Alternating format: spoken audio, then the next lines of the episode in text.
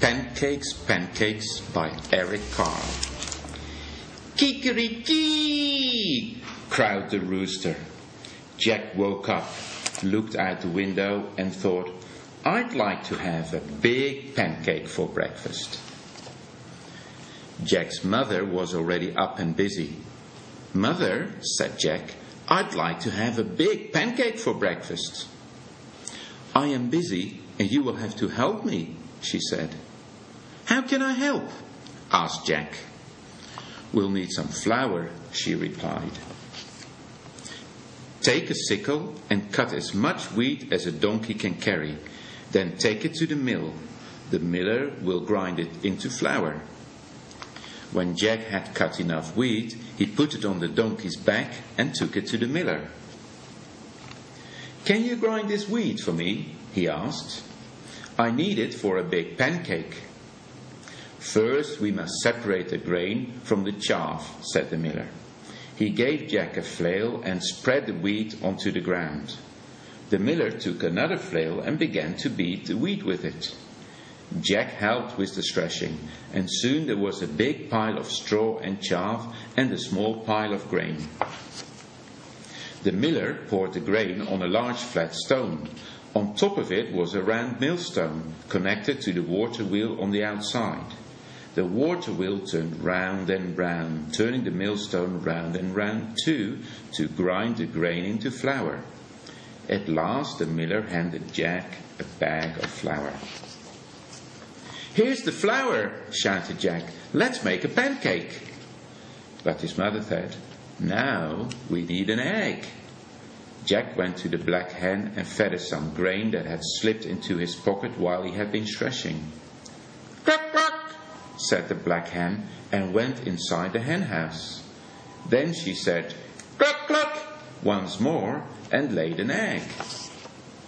Here's an egg, shouted Jack. Let's make a pancake. But his mother said, Now we need some milk. Jack went to the spotted cow and began to milk her.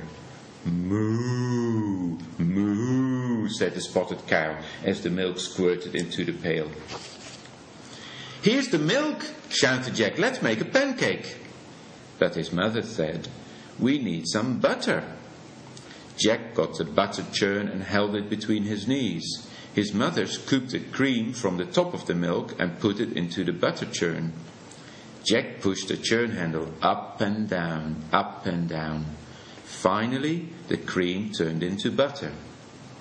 Here's the butter, shouted Jack. Let's make a pancake. But his mother said, We need to build a fire. Jack went to the woodshed and brought some firewood. Here's the firewood, shouted Jack. Let's make a pancake. But his mother said, Wouldn't you like to have something sweet on your pancake? So Jack went down to the cool cellar and pulled a jar of strawberry jam from one of the shelves. Here's the strawberry jam, shouted Jack. Let's make a pancake. In the kitchen, Jack's mother had filled the table with the flour, the egg, the milk, the butter. There was also a mixing bowl, a cup, a wooden spoon, a ladle, a frying pan, a plate, a knife, fork, and spoon, and a jar of strawberry jam. And his mother said, Put a cupful of flour into the bowl. Break an egg into the flour and stir.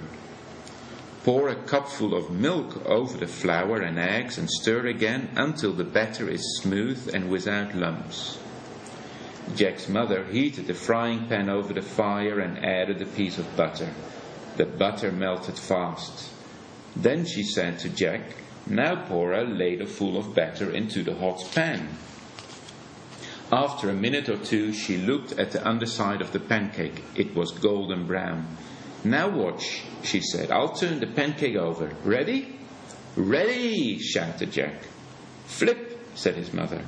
Up and over went the pancake high into the air and landed right in the pan. In another minute or two, the pancake was crisp on the other side, underside as well. Then she slipped the pancake from the frying pan onto the plate and spread some strawberry jam on it. And now, Jack, his mother started to say, but Jack said, Oh, Mama, I know what to do now.